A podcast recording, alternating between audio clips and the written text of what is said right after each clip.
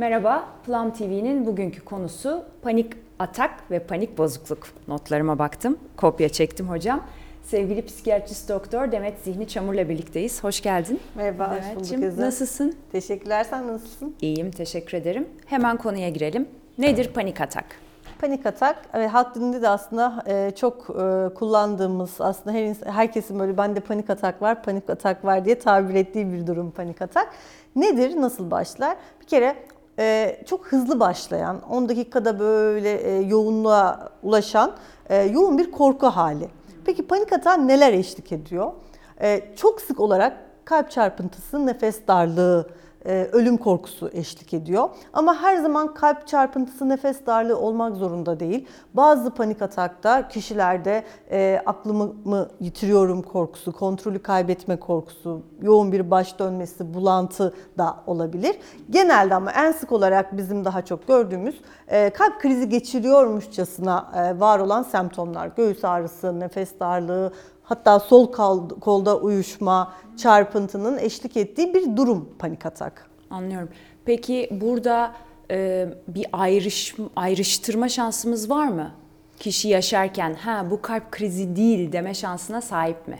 E, semptom, semptom açısından baktığımızda aslında değil. Yani gerçekten bir kalp krizini e, taklit edebiliyor. Zaten çoğu hastada ya da çoğu kişi de panik atak yaşadığı zaman e, mutlaka e, yani psikiyatriye değil ama ya acile gidiyor ya da kardiyolojiye gidiyor. Genelde e, bu hastalar bize e, acilden ya da kardiyolojiden gerekli tetkikler yapıldıktan sonra yani hani hiçbir sebep bulunamıyor organik neden ve bu bir panik atak olabilir denilerek e, gönderiliyor.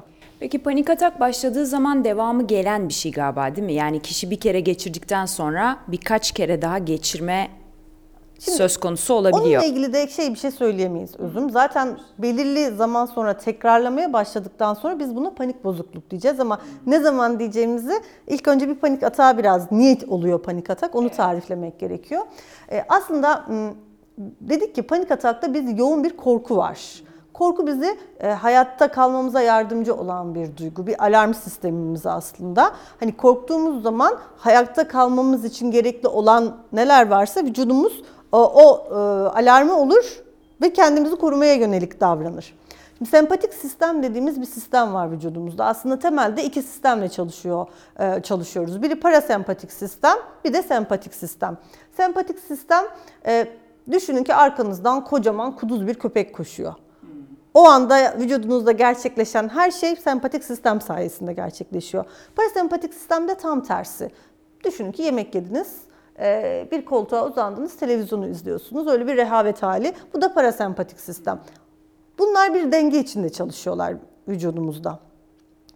Yoğun bir korku ya da yoğun bir stres durumunda aktif olan sistem sempatik sistem. Hani hep bir de deriz ya böyle adrenalinim yükseldi diye. Aslında sempatik sistemde de bu adrenalin hormonu e, ortaya çıkıyor, salınıyor.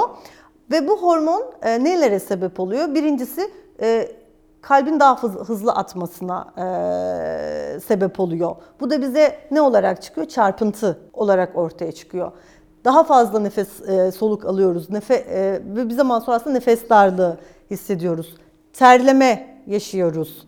Titreme yaşıyoruz. Kaslar e, kaslarımıza gidiyor kan.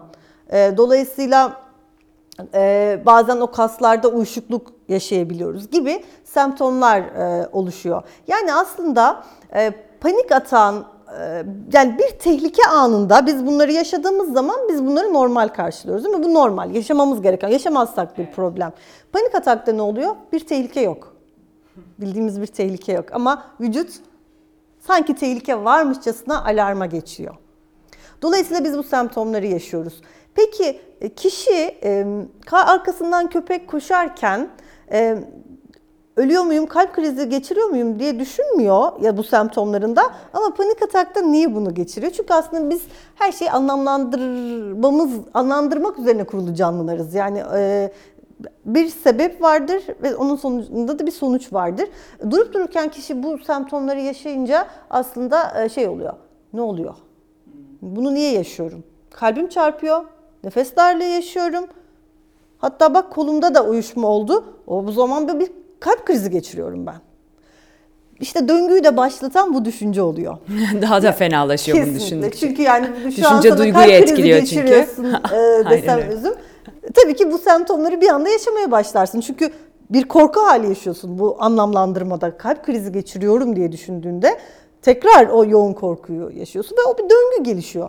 Ya bunu yaşıyorum, artıyor bu. Demek ki gerçekten kalp krizi geçiriyorum derken biz bu döngüyü tam şey yapıyoruz bir tamamlanmış oluyor ve artık kişi bir panik atak, yoğun bir korkuyla birlikte bir panik atak yaşamış oluyor.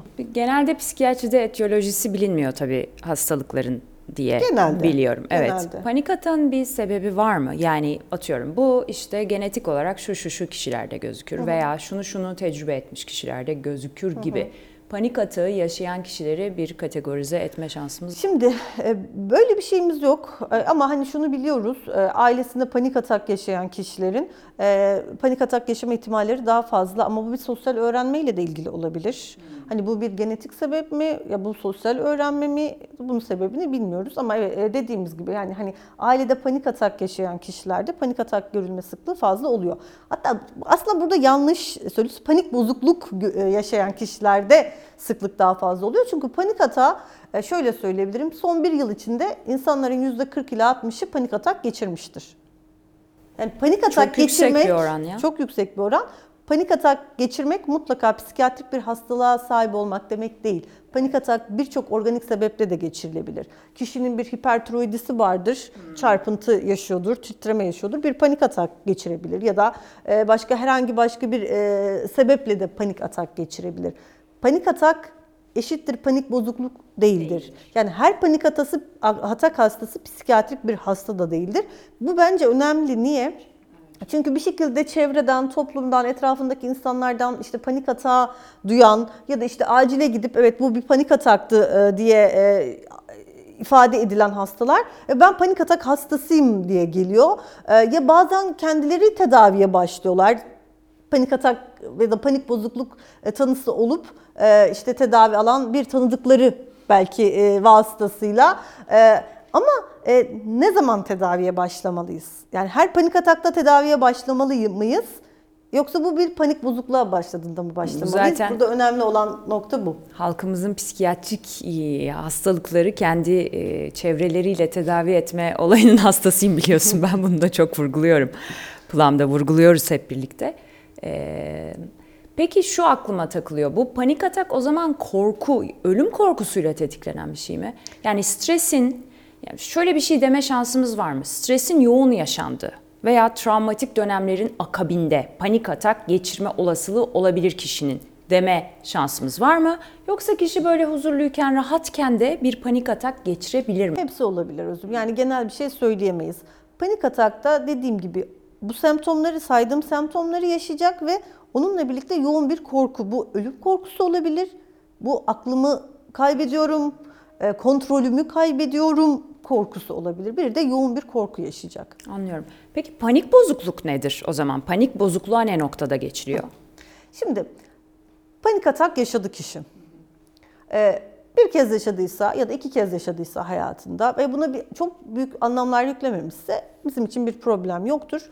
Ee, çoğu zaman zaten panik atak yaşayan kişi bize hani ilk ya da ikinci atağında gelmişse ve biz de bu bilgilendirmeyi ona yapmışsak hani vücudun o işleyiş e, stilini çoğu zaman yeterli olabiliyor ve o bir panik bozukluğa e, dönüşmeyebiliyor.